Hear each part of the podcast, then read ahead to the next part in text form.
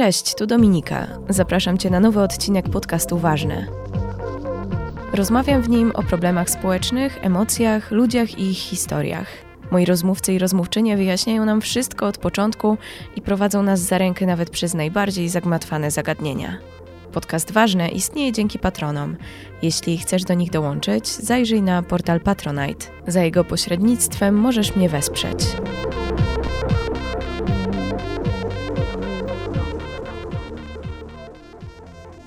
Ta rozmowa była nagrana w dwóch zupełnie różnych rzeczywistościach. Większość przed napaścią Rosji na Ukrainę z 24 lutego tego roku. Ta część dotyczyła świata, którego większość z nas, ja również, pewnie nie zna świata języka migowego. Opowiedziała mi o nim, wprowadzając jednocześnie trochę w świat osób głuchych, wspaniała tłumaczka Magdalena Sipowicz. Bo wiecie, to wcale nie jest tak, że wystarczą napisy, żeby zapewnić dostępność osobom głuchym. Dlaczego? Czym różni się polski język migowy od systemu językowo-migowego, a także jakie wyzwania stoją przed tłumaczami i tłumaczkami w obliczu tak wielu osób szukających bezpiecznego miejsca w Polsce? Tego dowiecie się z odcinka.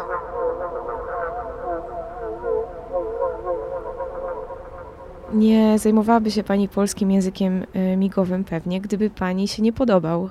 Zastanawiam się, co się Pani podoba w tym języku. Niby takie proste pytanie, a zarazem trudne. Język migowy na mojej drodze pojawił się tak nieoczekiwanie, ponieważ poszłam na studia e, z pedagogiki specjalnej i tam mieliśmy do wyboru specjalizację na drugim roku. No i pojawił się właśnie wtedy jeszcze system językowo-migowy, bo wtedy tylko to funkcjonowało. Nie było jeszcze takiego rozróżnienia na to, że jest system językowo-migowy czy polski język migowy i tak się zaczęłam uczyć właśnie tego systemu językowo-migowego i to mi się bardzo spodobało. I w sumie to jest taka moja pasja, która ciągnie się już ze mną dość długo, od 2003 roku. No i co mi się najbardziej podoba w języku migowym? Podoba mi się to, że jest to język wizualno-przestrzenny.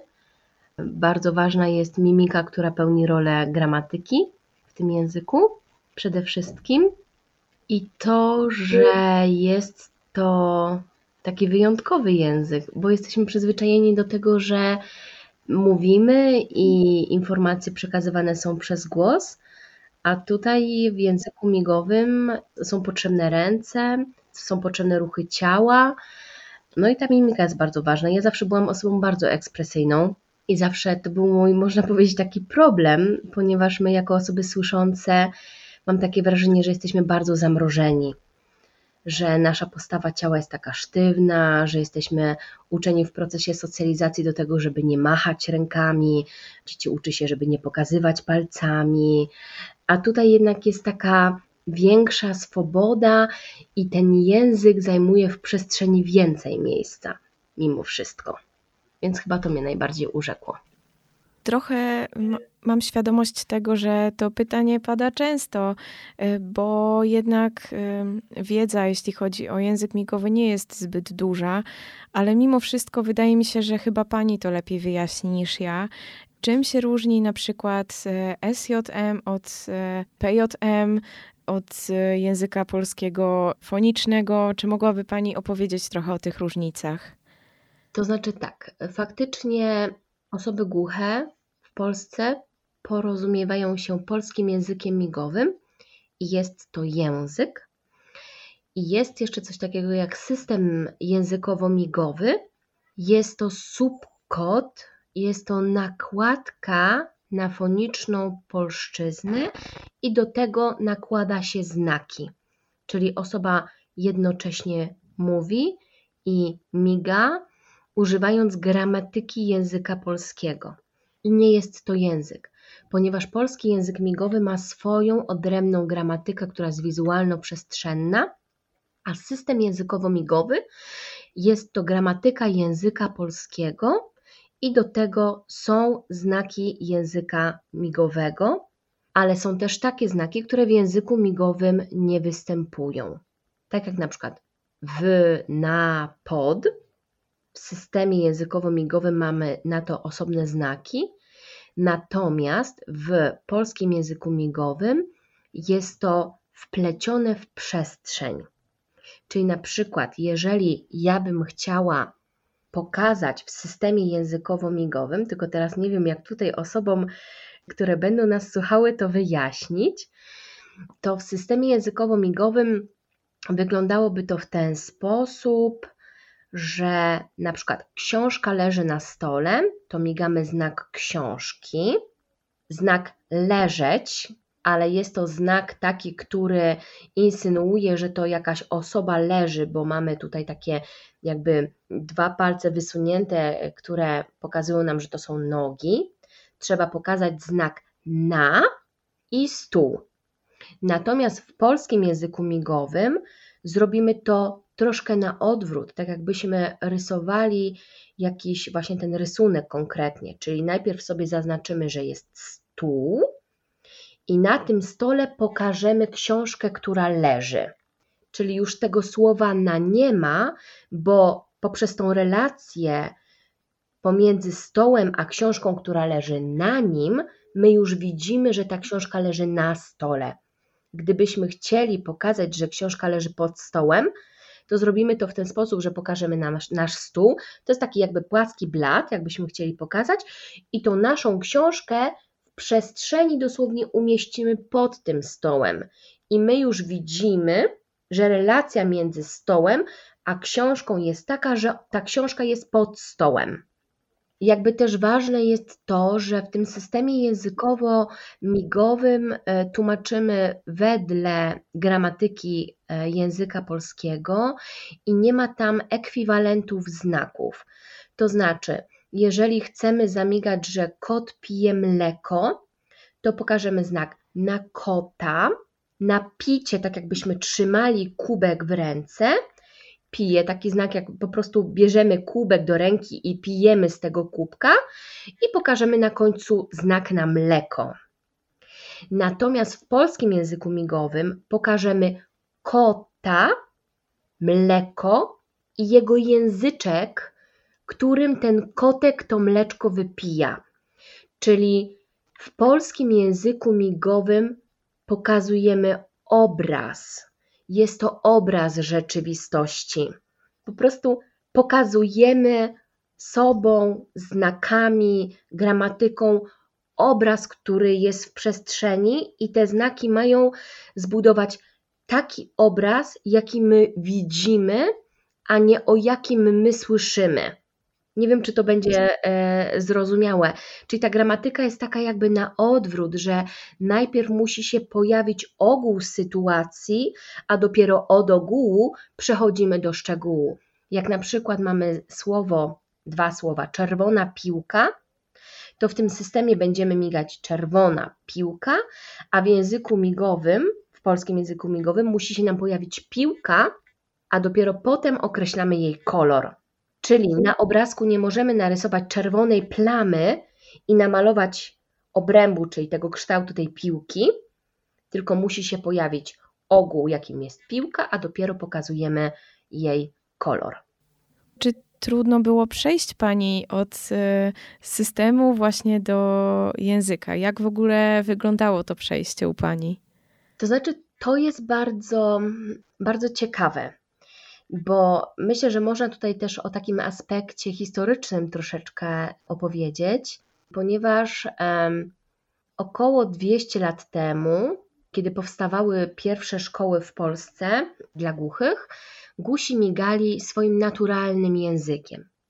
Ale było takie przeświadczenie, które pokutowało już od średniowiecza, nawet wcześniej, że tylko dzięki mowie człowiek się rozwija. Wtedy uważano, że język migowy to są gesty i że te gesty nie mogą odzwierciedlać wyobrażeń abstrakcyjnych, przez co głusi są głupi i nie uznawano tego języka gestów jako język.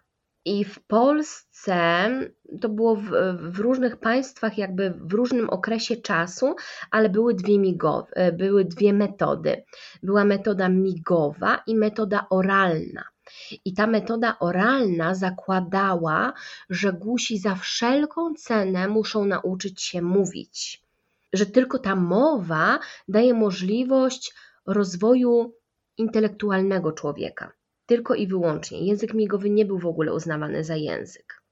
I wprowadzono w Polsce w latach 60. ubiegłego stulecia właśnie ten system językowo-migowy, czyli wzięto znaki z naturalnego języka głuchych, nałożono na język polski, powstało właśnie ten subkod i dzięki temu ludzie mieli takie przeświadczenie, że nauczą głuchych języka polskiego, niszcząc tym samym naturalny język głuchych.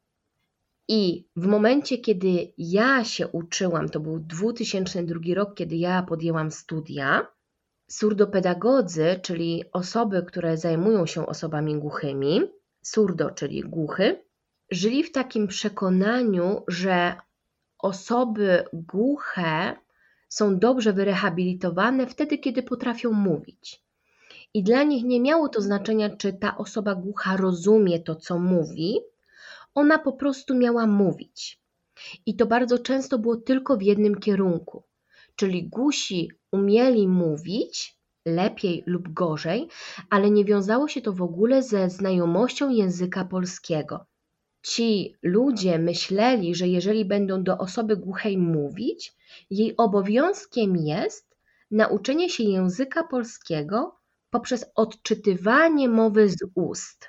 Jest to niemożliwe, po prostu, żeby w ten sposób nauczyć się języka. I ja właśnie uczyłam się tego systemu e, językowo-migowego. To były trzy stopnie. Przy każdym stopniu było 60 godzin, czyli łącznie 180 godzin. I ludzie myśleli, że dzięki temu, ja również należałam wtedy do takich osób, ludzie myśleli wtedy, że to jest wystarczające że głuchym to wystarczy, że my tutaj jako tacy wspaniali, słyszący robimy dla nich wszystko i nauczymy się przez te 180 godzin, tam nie wiem ile, 1500 znaków i możemy już wszystko. Ja z takim przekonaniem zaczęłam tłumaczyć, ponieważ w Polsce na tamten czas tłumaczem były osoby, które były bardziej takimi asystentami, czyli to były też osoby, które załatwiały sprawy zagłuchych, pomagały w załatwianiu spraw. Nie miało to nic wspólnego z tłumaczeniem, bo tłumacz to jest taka osoba, która pośredniczy w komunikacji między osobą słyszącą i osobą głuchą i przekazuje treść z języka jednego na drugi język.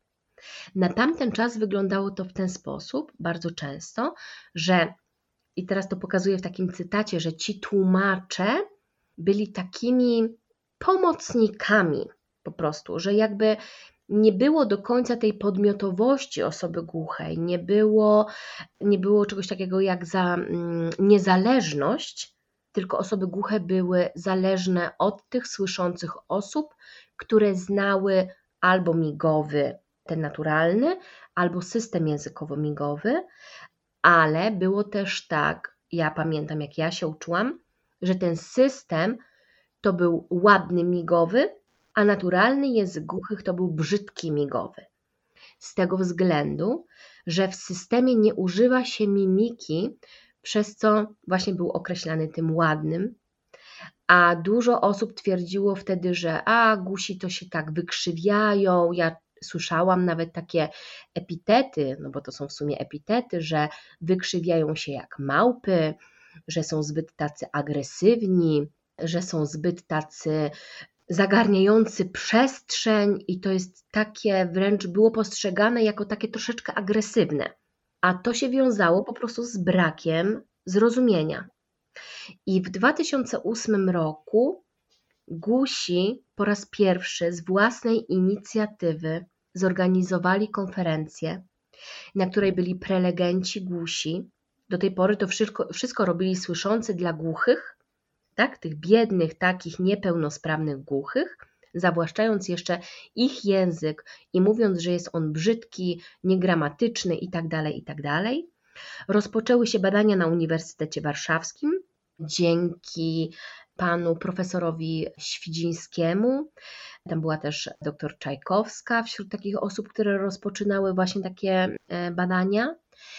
I oni zorganizowali taką konferencję, która miała nazwę Przebudzenie.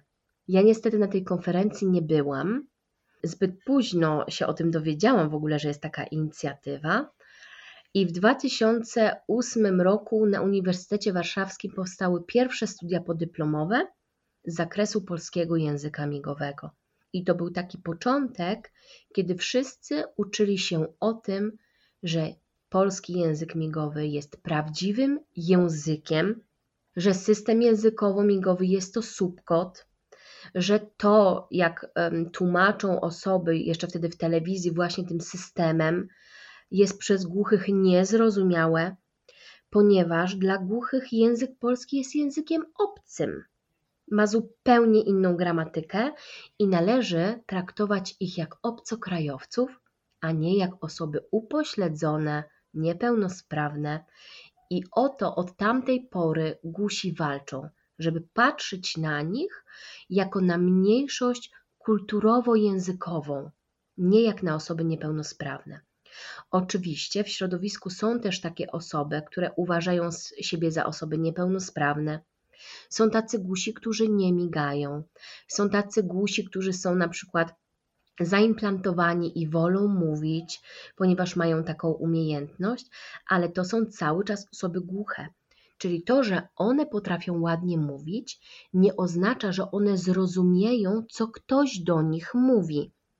Bo nawet jeśli mają aparaty, czy jeśli mają wszczepione implanty, to ta mowa nie jest przez nich odbierana w taki czysty sposób, jak my odbieramy mowę. Jest to zniekształcone przez tą aparaturę. Ja nie wiem, czy ja tam w międzyczasie nie pogubiłam jakiegoś wątku, czy to jest taka logiczna całość w miarę. Tak, tak, jest, jest. To jest y, no, wyjaśnienie, którego trochę potrzebujemy jako osoby, które no, nie są specjalistami, specjalistkami, nie są w temacie, więc bardzo dziękuję za to wyjaśnienie wszystkiego tak krok po kroku. Czy trudno było pani nauczyć się właśnie języka migowego po tym doświadczeniu tego subkodu, e, który no właśnie jest bardziej związany z językiem polskim, takim fonicznym. Jak, jak się pani go uczyła? Ja musiałam spojrzeć na to z zupełnie innej perspektywy.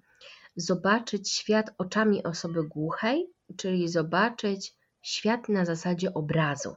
My poprzez język bardzo ten obraz spłycamy i dostrzeżenie tego, jak wygląda sytuacja, taka uważność, mnie migowy nauczył uważności, bo tłumaczenie to jest taki moment, w którym ja nie jestem w stanie nic innego robić, o niczym innym myśleć, jak tylko o tym właśnie, co słyszę i jak tą treść przekazać na obraz.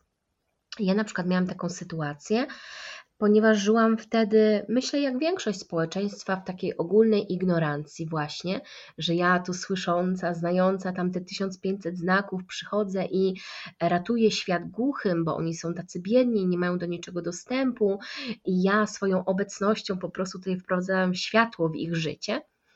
Poszłam tłumaczyć na Akademię Górniczo-Hutniczą, właśnie jako tłumaczka, i poszłam na pierwsze zajęcia z mineralogii i tłumaczyłam przez półtorej godziny wykład z tej mineralogii. Ja jestem wdzięczna temu studentowi do dzisiaj, że on mnie z tych zajęć nie wyrzucił, bo ja po prostu tak kaleczyłam tam wszystko, wszystko co było możliwe. I na koniec pamiętam, migam do niego, nie chce mi się iść do domu, czyli znak po znaku. A mhm. on pokazał mi taki jeden znak, które wygląda w ten sposób, że mamy mm, tak jakby no, jak to opisać? Mamy wysuniętą e, dłoń, połączone palce i smyramy się tak po brodzie, pokazując minę, że mm, tak jakby mi się nie chciało, nie chce mi się. Nie chce mi się dom pójść. I ja tak patrzę na niego, mówię: Wow, i tyle wystarczy? I ta mimika jest potrzebna, bo mi jakby brakowało w systemie tego, że tam w ogóle mimika nie grała roli to jest takie robotyczne. Po prostu siedzi osoba, słyszy słowo i daje ekwiwalent znaku. Znak, słowo, znak, słowo, znak, znak, znak. Nie? A tutaj czasami są takie znaki, jak pokażemy jeden znak, to on zawiera ileś treści w sobie. Ale to jest też w drugą stronę. Jeżeli ja na przykład słyszę jedno słowo, ono czasami nie ma ekwiwalentu znak do znaku, znaczy słowo do znaku, tylko ja to muszę nie tyle co do wyjaśnić, ale muszę to bardziej tak rozwinąć. Na przykład inwentaryzacja. Nie ma jednego znaku na inwentaryzację. Trzeba wiedzieć, czym ta inwentaryzacja jest. Czyli sklep, koniec roku, liczysz produkty i tak dalej, i tak. Tak? Czyli jest to w jedną i w drugą stronę. Czasami wiele słów w języku polskim można zamknąć w jednym znaku, a czasami jest na odwrót. Ale są też znaki kulturowe, które nie są przetłumaczalne albo są źle odbierane. Na przykład jest taki bardzo fajny mm, e, znak, który wygląda w ten sposób, że tak trochę marszczymy nos i on e, dla osób słyszących może być takim skojarzeniem, że coś śmierdzi, coś mi się nie podoba, coś jest nie tak, jak ja bym chciała, a to oznacza po prostu tak, zgadzam się z tobą, masz rację. I chodzi o to, że to samo marszczenie powoduje, że osoba widzi, że ja ją słucham, że jej przytakuje tak jakby, a nie przerywa jej to migania. Więc dla mnie to było coś niesamowitego, bo właśnie ja miałam całe życie problem z tym, że ja bardzo dużo przekazywałam poprzez moją mimikę. O ile umiałam, bo jestem taką osobą bardzo bezpośrednią i jakby kiedyś nie umiałam e, trzymać języka za zębami i miałam z tego powodu bardzo dużo problemów, bo ludzie generalnie nie lubią jak się im mówi prawdę. Potem się nauczyłam nie mówić, oczywiście to nie było dla mnie zdrowe, ale nauczyłam się nie, nie mówić tego, bo nie wiedziałam jak to mówić, żeby kogoś nie urazić, ale potem moja mimika po prostu zdradzała wszystko ja już nie musiałam nic mówić, ludzie na mnie patrzyli i już wiedzieli, o co mi chodzi. Więc tutaj akurat ta mimika, to, że ja jestem taka bardzo ekspresyjna, to, że ja nie mam problemu z tym, że na przykład ludzie na mnie patrzą, bo zazwyczaj jest tak, że na przykład jak tłumaczę na wykładzie na uczelni, to nikt nie patrzy na prowadzącego, tylko wszyscy patrzą na tego tłumacza, bo dla nich po prostu to, jak to tłumaczenie wygląda, jest takie no ciekawe, przykuwa wzrok po prostu przez to, że my nie jesteśmy tacy usztywnieni e, w tym naszym e, tłumaczeniu. No i to był taki mój początek. I ja potem miałam ogromne szczęście, naprawdę ogromne szczęście, że miałam kontakt ze studentami głuchymi, których w tamtym czasie było na Agiechu bardzo dużo. Ja z nimi jeździłam na różne wyjazdy, wycieczki, spotkania integracyjne i czasami siedziałam tam wśród nich ja nic nie wiedziałam. Musiałam bardzo dużo różnych napoi takich integracyjnych wypić, żebym mogła z czasem się otworzyć i nie czuć się naprawdę jak taki odludek, bo nagle po prostu weszłam w środowisko innego języka i to ja byłam tą, nazwijmy to, niepełnosprawną, która nie wiedziała o co chodzi, która wymagała cały czas wyjaśnień. Ja byłam totalnie zakochana w języku migowym, totalnie zakochana w tych ludziach. Tyle wspaniałych chwil, jakie ja tam spędziłam, tyle stereotypów, które studia we mnie zakorzeniły, ile ja musiałam z siebie po prostu wyrzucać różnych takich negatywnych przekonań, właśnie między innymi e, takie, że głusi nie myślą abstrakcyjnie, że bardzo często nie potrafią pisać, że nie potrafią czytać.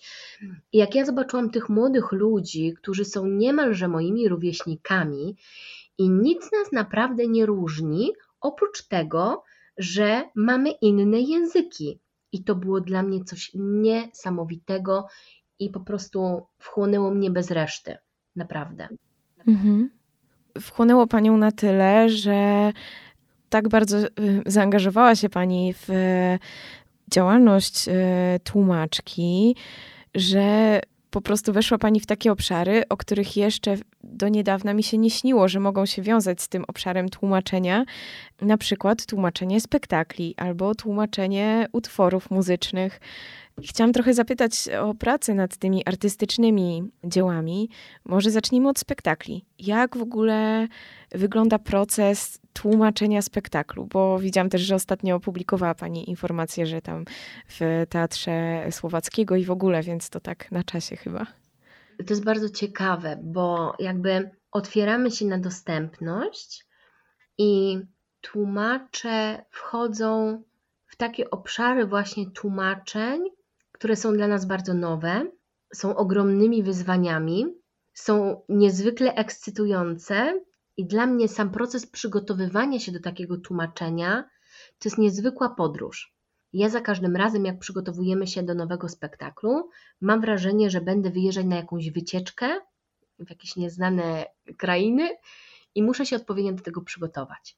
Generalnie to wygląda w ten sposób, że idziemy na spektakl, żeby ocenić, czy. Ja będę mówiła o sobie, dobrze? Ja idę na spektakl po to, żeby ocenić, czy ja mam wystarczające umiejętności, żeby móc to przekazać. Bo ja zawsze staram się przekazać maksymalną ilość treści. Dobre tłumaczenie jest wtedy, jeżeli jest przekazane do 70% treści, natomiast my zawsze dążymy do tego, żeby było naprawdę 99,9 przekazanych tych treści. Jeżeli podejmuję zlecenie, jestem zazwyczaj z moją team partnerką, bierzemy scenariusz i dzielimy się treściami. I to jest bardzo różne. W zależności od tego, ilu aktorów występuje na scenie, to dzielimy się albo tak, że jesteśmy stałymi bohaterami, albo na przykład w trakcie, jeżeli teraz na przykład przygotowujemy się do tłumaczenia opowieści wigilijnej, która będzie w lutym, e, właśnie z tłumaczeniem, i dzielimy się tym tak, żeby odbiorca, który siedzi na widowni, był zorientowany w tym, kto w danym momencie mówi. Bo jakby najlepszym, tak słyszałam, e, jakby opinie ludzi, odbiorców głuchych, najlepszym rozwiązaniem jest tłumaczenie cieniowe, które było w Polsce tylko raz w 2015 roku.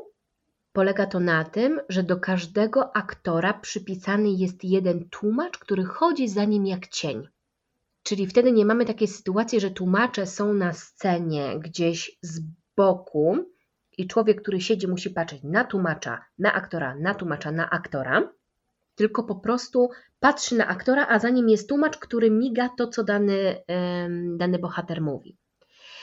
To było tylko raz, ale to jest tak ogromny wysiłek związany z przygotowaniem do takiego tłumaczenia, bo trzeba brać udział po prostu na próbach. Czyli tłumacze są tak samo, tak jakby aktorami, którzy biorą udział w tym przedstawieniu.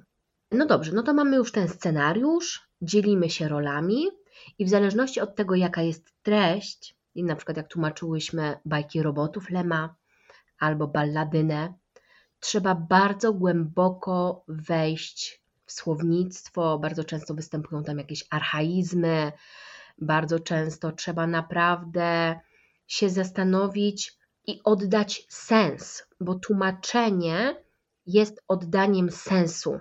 Czyli my, tłumacząc, chcemy, żeby odbiór i reakcja widza głuchego była taka sama jak osoby słyszącej.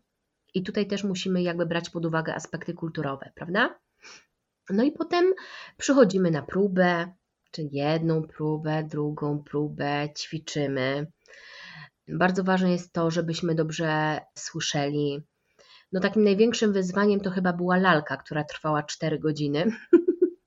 Więc to jest naprawdę bardzo, bardzo, bardzo, bardzo wymagające, ale no, niezwykle satysfakcjonujące.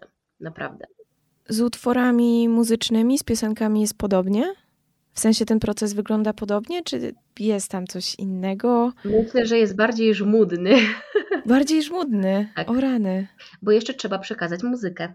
I w tym momencie jakby ja mam takie poczucie, tłumaczyłam na ten moment chyba cztery albo pięć koncertów. Ostatnio tłumaczyliśmy w Opolu Melekoteluk, wcześniej Sanach, Paule Rome i jakby no to są takie teksty, które są, nie wiem czy słowo abstrakcyjne to jest dobre określenie, po prostu trzeba wejść w głowę tego artysty i spróbować to przez siebie przefiltrować. I ja bym bardziej te tłumaczenia artystyczne nazwała już taką interpretacją, bo każdy, kto słucha muzyki, interpretuje ten tekst na swój sposób. Pod jednym sformułowaniem czy jedną zwrotką różnie ludzie odbierają znaczenie tego. Więc my też rozmawiamy z artystami, jaki był ich zamysł, też jakby próbujemy poczuć e, to, co my rozumiemy, co czujemy, jaki ten tekst ma dla nas znaczenie, a dodatkowo bardzo ważny jest ruch, żeby oddać rytm, żeby oddać tą melodię, nastrój.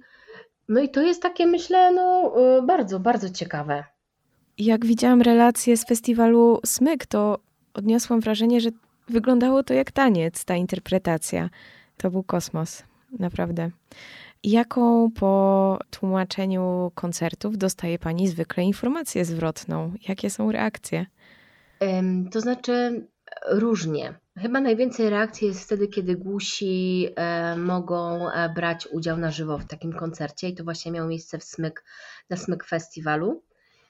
No i reakcje są bardzo pozytywne, bo no, głusi też mogą z nami migać. Choćby nawet jeżeli na przykład jakiś refren się powtarza, no zazwyczaj refren się powtarza, więc mogą też wtedy po prostu tak jakby z nami śpiewać, tak? Znaczy z nami śpiewać, śpiewać z artystą. Ale tak, no trochę to tak wygląda właśnie i bardzo dużo jest takich sformułowań, że a, tłumaczka skradła show, znowu tłumaczka skradła show. I jakby to nie o to chodzi, że my tam jesteśmy po to, żeby skraść show, tylko jeśli spróbujemy sobie wyłączyć ten zmysł słuchu, to jeżeli artysta stoi na scenie i śpiewa, to on po prostu stoi i rusza ustami. Taki jest odbiór dla osoby głuchej. Dlatego ta cała muzyka, ten cały ruch naszego ciała musi, właśnie ta cała muzyka przechodzi przez nas. Więc tak to wygląda może też, że i, i, tańczymy. Chociaż ostatnio była taka sytuacja właśnie e, na próbie jednej, jednej z artystek, że przyszła menadżerka i mówi, ale proszę Panią, ale Pani nie będzie tutaj tańczyć, prawda? I dopiero właśnie trzeba było wyjaśnić, że, że to nie jest taniec, tylko to jest po prostu tłumaczenie. I jakby też ym, staramy się, żeby nie szła w świat taka opinia, że tłumaczka skradła show, My też w Stowarzyszeniu Tłumaczy Polskiego Języka Migowego staramy się nie podsycać takiego Mam na myśli słowo podniecenia, ale to nie jest dobre słowo, żeby tego użyć, takiej ekscytacji. O, właśnie tego słowa mi brakowało. E, takiej ekscytacji, bo jakby cieszymy się, że ta praca nasza została doceniona, ale my cały czas jesteśmy w tłumaczeniu. My nie robimy nic innego, żeby zwrócić na siebie uwagę, jak tylko to, żeby być cały czas w skupieniu i oddać 100% treści, melodii, rytmu.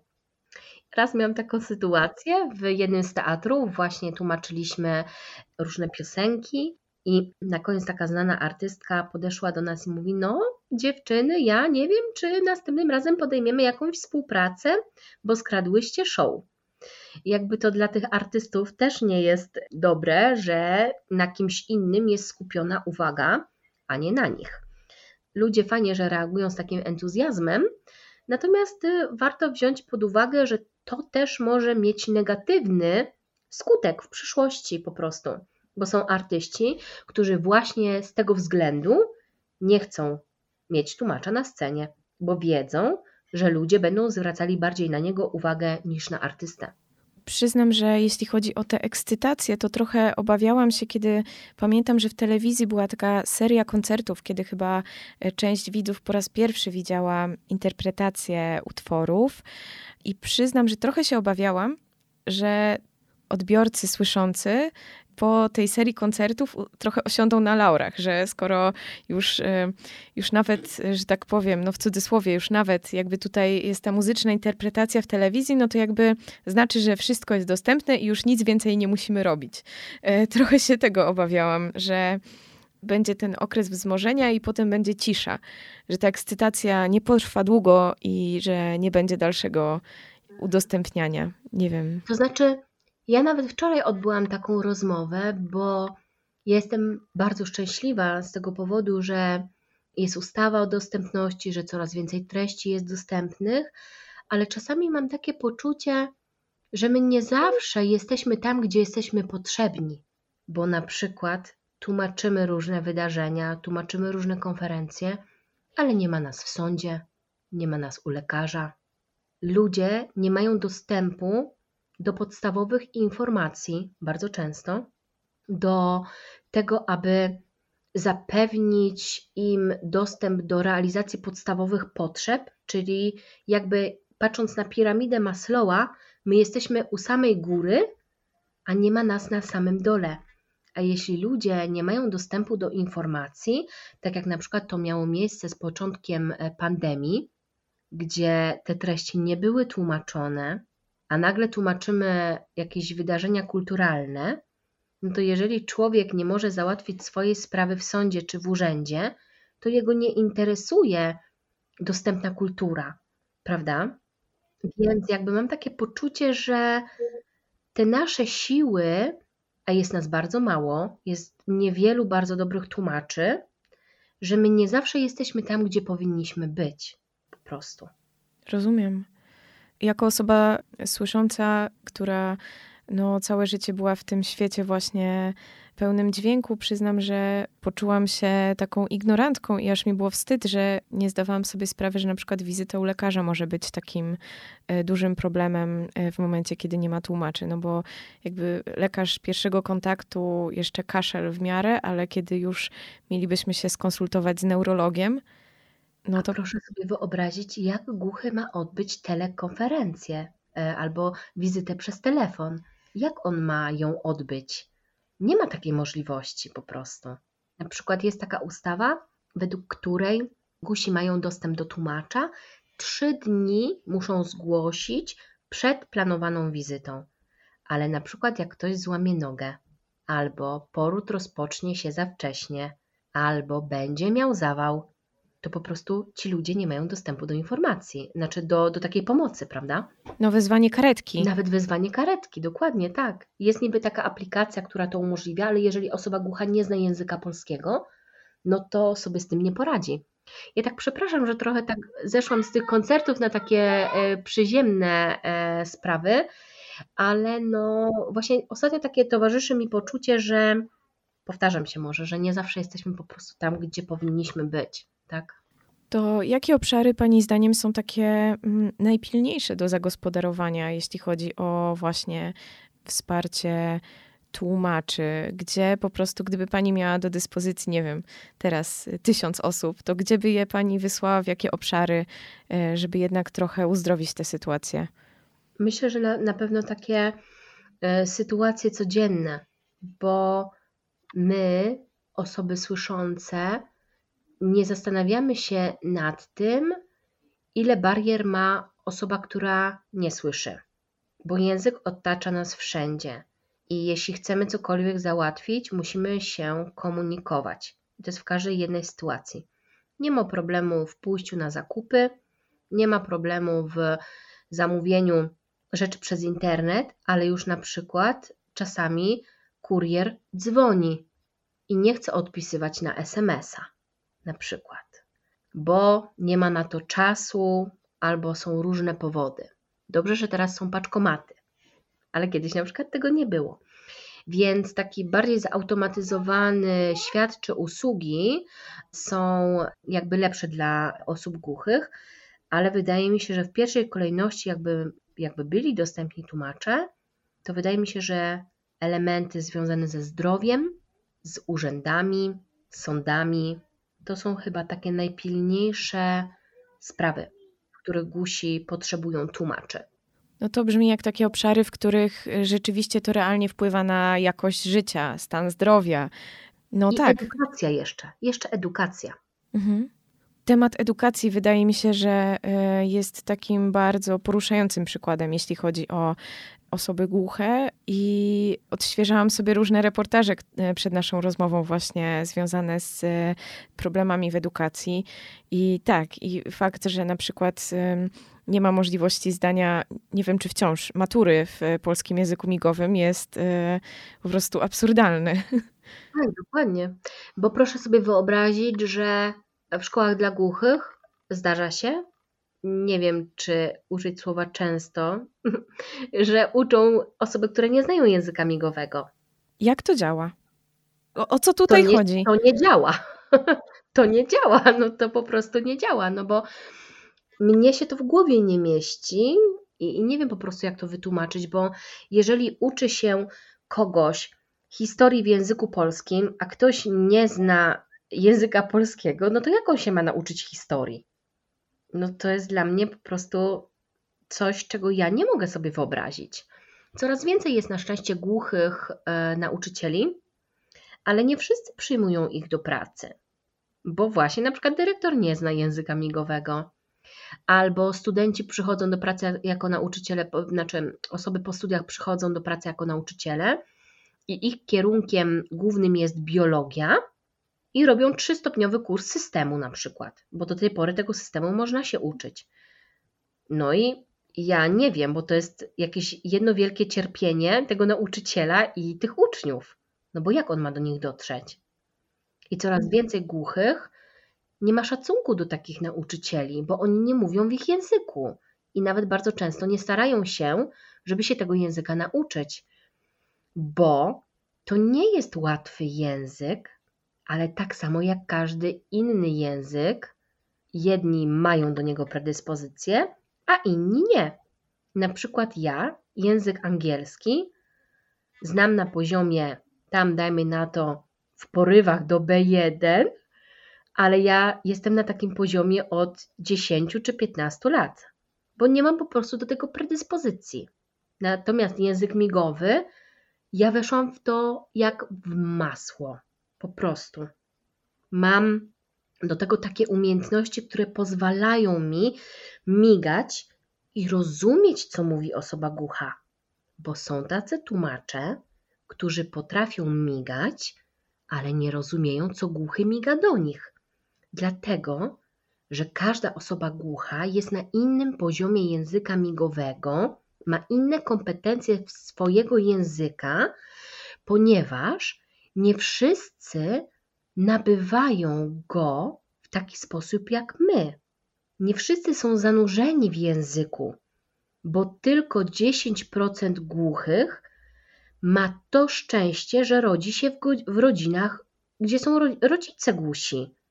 Na przykład moja znajoma była w ciąży i ona modliła się o to, żeby urodziła głuche dziecko, dlatego że ona wiedziała, jak ma je wychować i komunikować się z nim, a większość głuchych rodzi się w rodzinach słyszących. I całe ich życie polega na tym, teraz to się na szczęście zmienia, bo się słyszący rodzice uczą języka migowego dla dzieci. Zdarzają się takie sytuacje. Ale te osoby są przez całe życie po prostu rehabilitowane, naprawiane jak jakiś zepsuty sprzęt.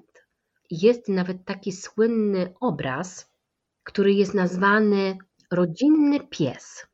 Ten obraz wygląda tak, że są ludzie, którzy mówią przy stole, widać po prostu taki ruch ko twarzy, że tam wydobywają się dźwięki. I głuchy jest umieszczony przy ich stopach, leży jak pies i traktuje się go na takiej zasadzie mhm, czyli kiwa się głową, uśmiecha się, on kiwa głową, uśmiecha się, traktuje się go jak psa, podejdzie się, pogłaska, da się mu jeść i to jest koniec komunikacji. I wielu z moich znajomych miało takie relacje w domu rodzinnym po prostu. Jako małe dzieci zostały zostali wysłani do internatu i spędzili tam całe życie. I dla nich prawdziwą rodziną są ci bliscy głusi z internatu, a nie rodzina, w której przyszli na świat. Właśnie ze względu na brak języka, brak komunikacji. To nie brzmi jak dobre otoczenie, w sensie taka właśnie um, takie otoczenie, w którym nie ma przestrzeni na ten język migowy, do tego, żeby jakoś być sobą i w ogóle wyrażać siebie.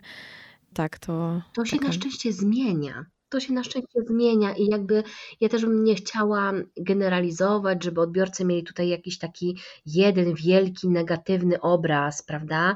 Bo wiadomo, no tak jak u nas, tak mówię, u nas, u nich, to, to tak rozdzielam e, nieładnie, natomiast e, Chodzi o to, że po prostu w społeczeństwie osób słyszących też są różne sytuacje, prawda? Niby jesteśmy wychowani w tym samym języku, a te rodziny też różnie wyglądają.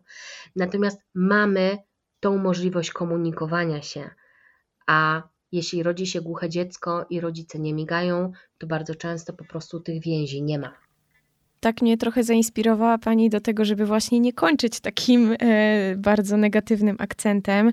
I chciałam powiedzieć, że trochę powiedzieć o czymś, a trochę zapytać.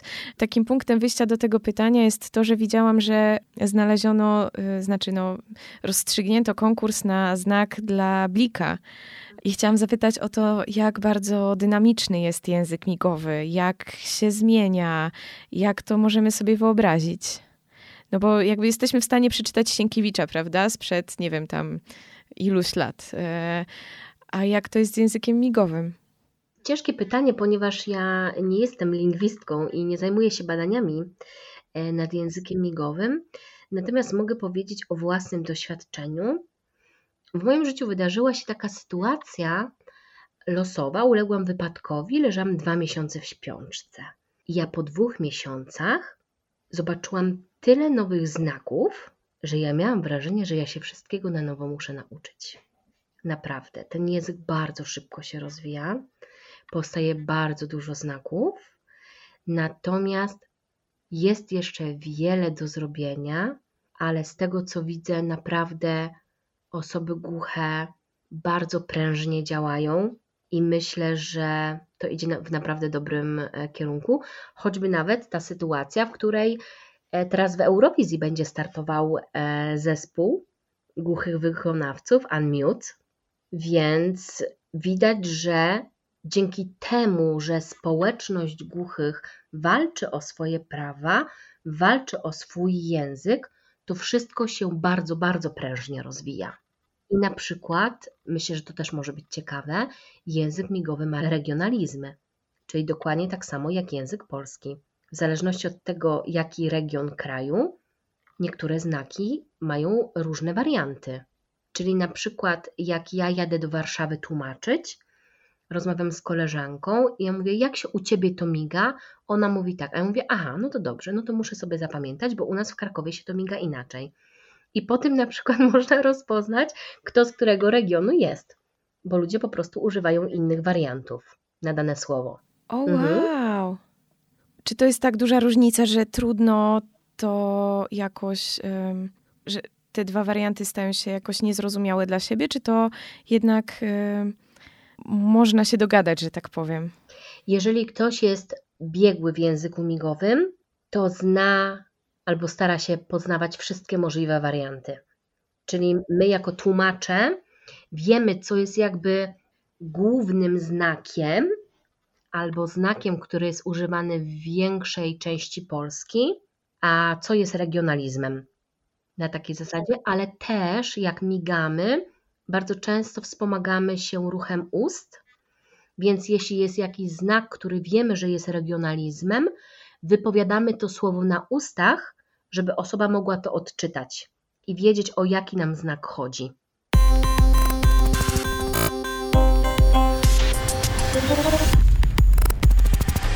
Nasza rozmowa odbyła się w zupełnie innej rzeczywistości i mam poczucie, że to, o czym wtedy rozmawiałyśmy w kontekście wyzwań stojących przed tłumaczami i tłumaczkami, być może warto by było trochę zaktualizować. Zastanawiam się, czy sytuacja właśnie y, wojny, ale też y, kwestii przyjmowania wielu nowych osób w Polsce, czy jakkolwiek wpływa wpłynie, wpłynęło to na y, świat y, tłumaczy i tłumaczek języka migowego? Przede wszystkim e, pojawia się teraz potrzeba tłumaczy z ukraińskim migowym.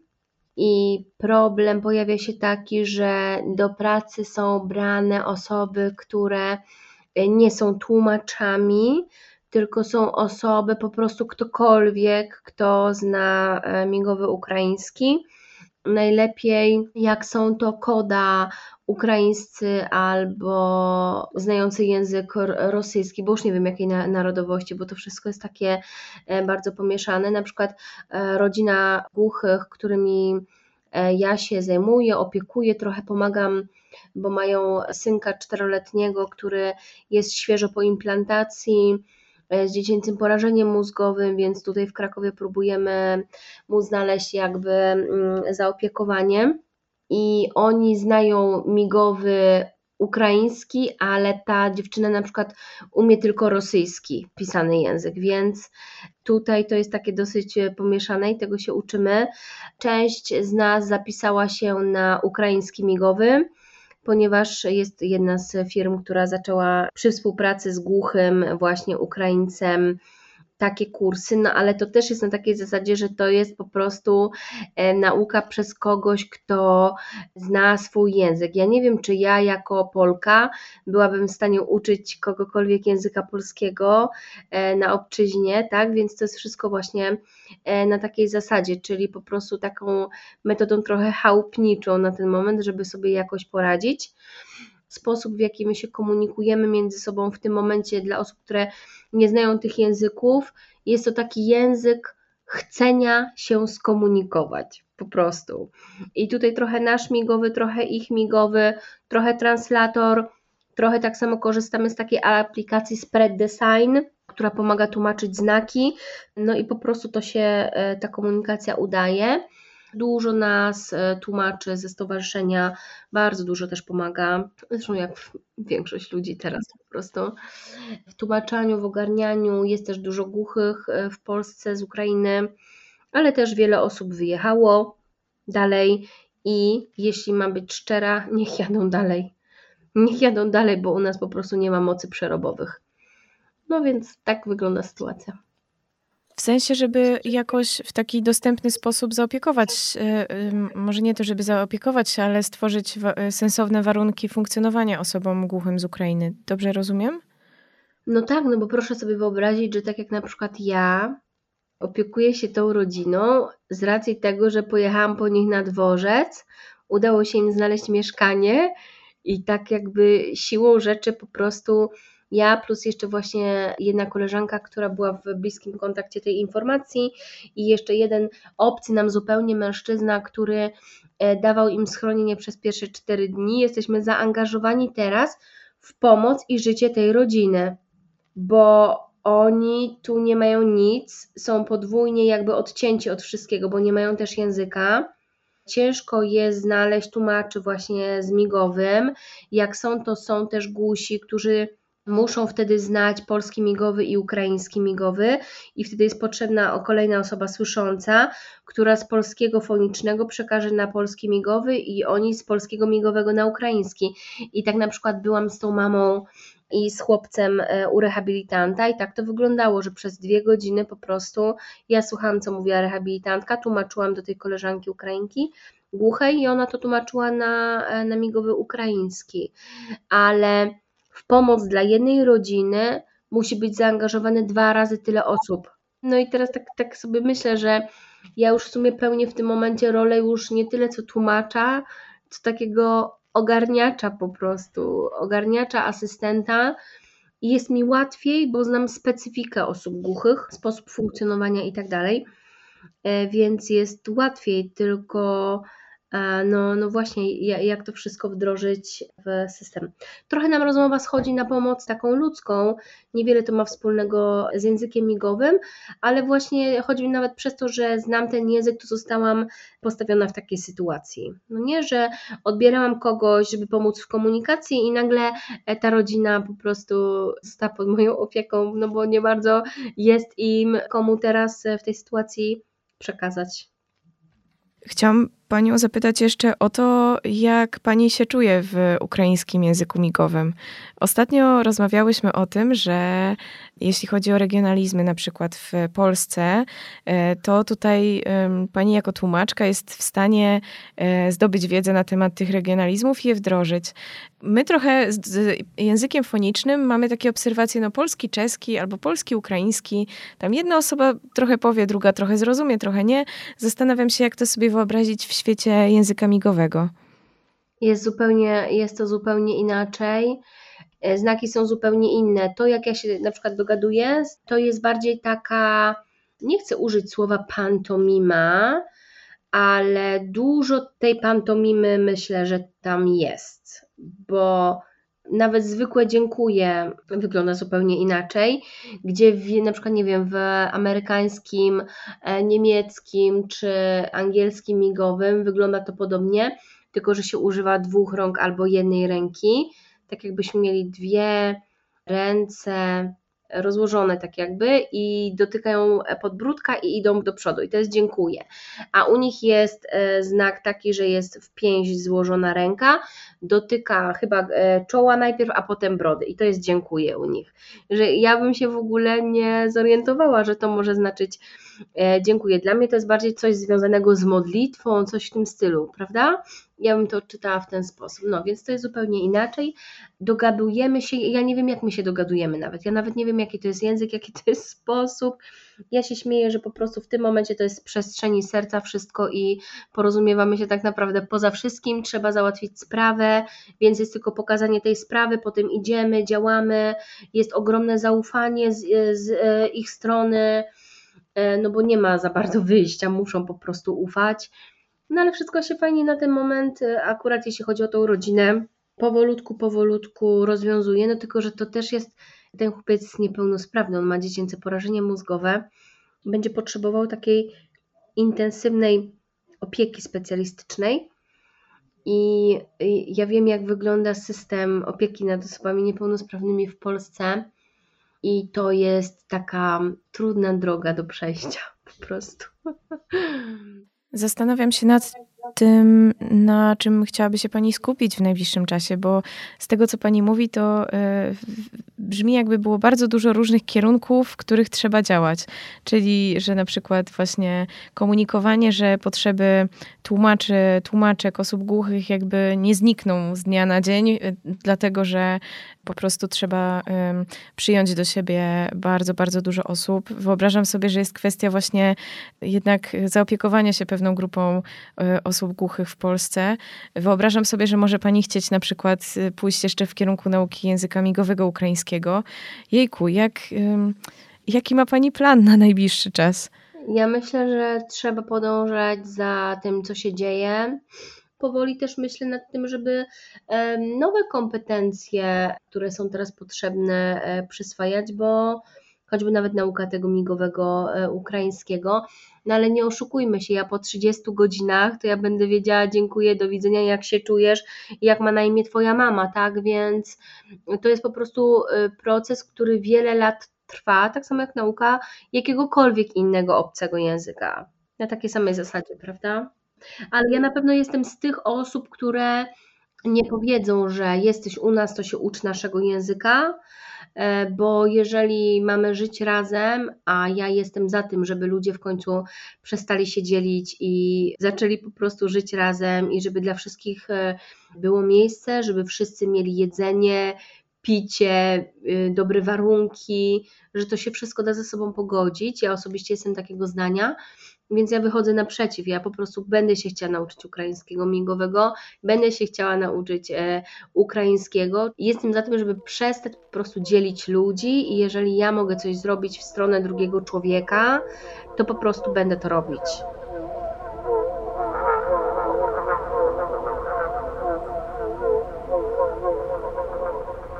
Dzięki za dzisiaj. Na koniec chciałam podzielić się takim chyba trochę apelem, żeby w systemie wsparcia starać się pomieścić wszystkich, którzy mogą go potrzebować. W obecnej sytuacji nie wyciągać z tego systemu osób głuchych, osób z niepełnosprawnościami czy osób w kryzysie bezdomności. Mam nadzieję, że władze, ci, którzy systemem zarządzają, zrobią to mądrze i zapewnią pomoc wszystkim, którzy tej pomocy będą potrzebować. Trzymajcie się w tym trudnym czasie. Do usłyszenia.